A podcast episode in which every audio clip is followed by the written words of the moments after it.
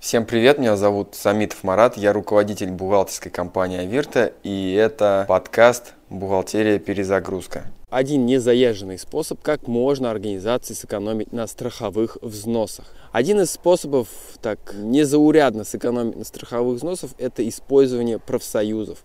Да-да-да, вы не ослышались, профсоюзов – это такой, кажется, пережиток из советского прошлого, но членские выплаты за то, что вы являетесь членом профсоюза не облагаются страховыми взносами. И на этом вы можете сэкономить, если грамотно построите свою работу. Профсоюз может быть оформлен в качестве юридического лица в виде некоммерческой организации. А еще как вариант можно вообще не регистрировать профсоюз в качестве юрлица.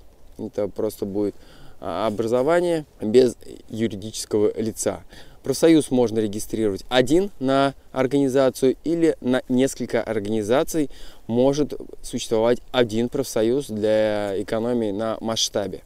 Членские выплаты за нахождение в профсоюзе не облагаются страховыми взносами в связи с тем, что они не связаны с трудовым, с трудовым участием.